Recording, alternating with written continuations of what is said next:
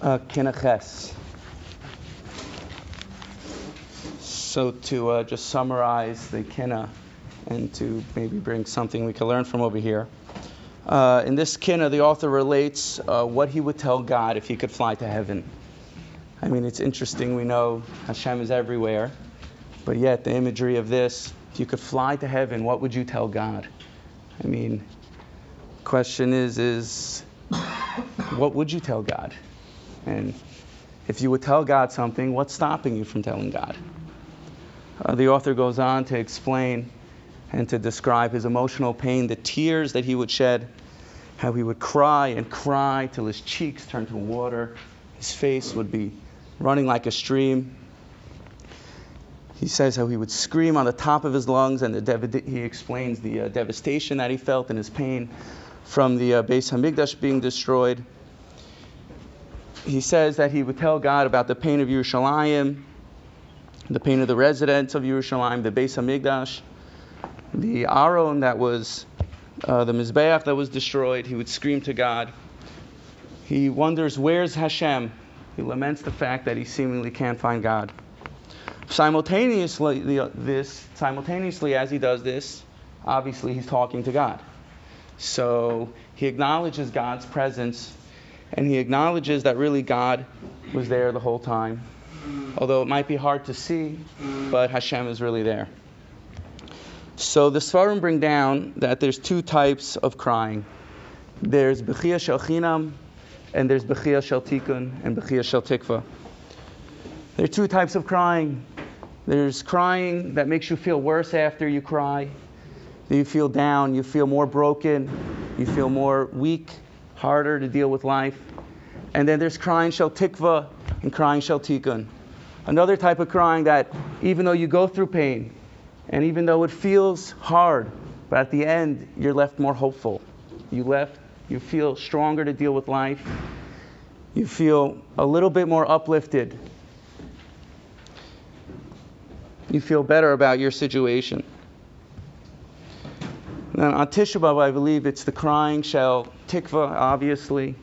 It's not just to mourn the loss, but at the end we should feel more hopeful and more, upli- uh, more uplifted. And that's why the, this author, he dances on the line of crying because things are terrible. He would scream to God, he'd fly to heaven, he would tell Hashem everything that's on his mind but at the same time acknowledging God's presence. So on Tisha B'Av, we don't say Tachnun because we know it's a Moed. Rabbi Nachman explains that the word Bechia is Rosh Tevas B'Shimcha Yagilu Kol Hayom. In your name, we rejoice all day. Again, because it's Bechia Shel Tikva, it's this second type of crying that we're supposed to be left feeling stronger, knowing that Hashem is going to bring the final Geula, knowing Hashem is going to bring the redemption. That's why kinnis is osios tikkun, fixing, because we turn our lamenting into a tikkun, into fixing.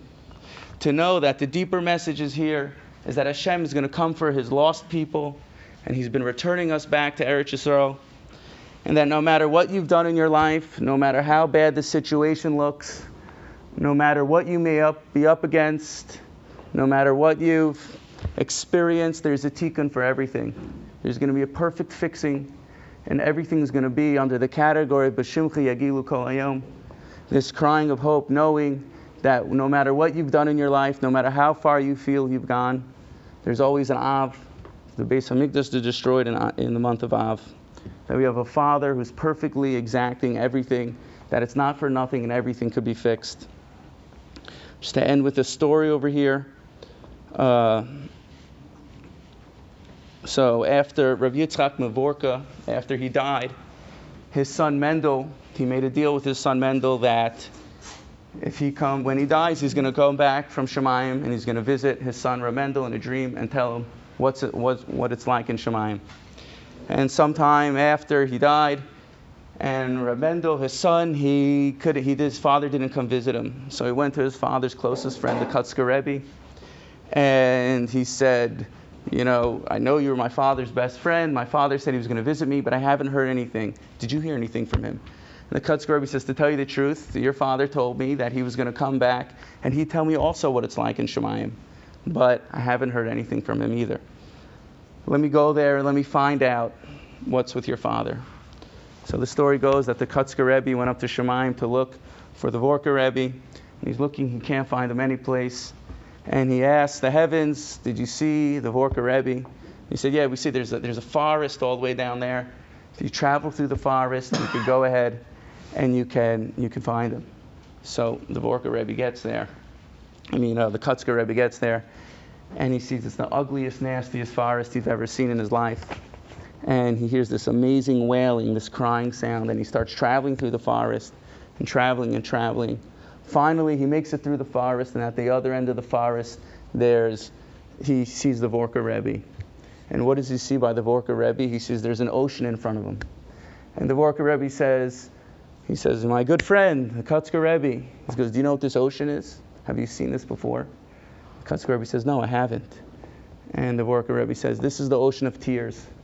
This is the ocean of tears of Klal Yisrael from all the generations of their crying. And when I went up to Shemayim, I told Hashem, I said, Hashem, I'm not going to leave until you dry up this river of tears, until you take away these, these tears and you turn them into tears of tikkun.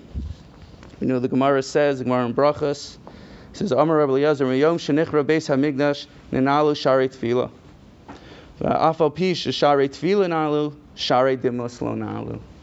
We know that the gates of tears are open. We don't have the Beis Hamikdash anymore, so you might feel at a loss. But I believe on Tisha B'av, we have tears of hope that Hashem is looking down on us, and Hashem should dry up His sea of tears with the final redemption of Mashiach ben David.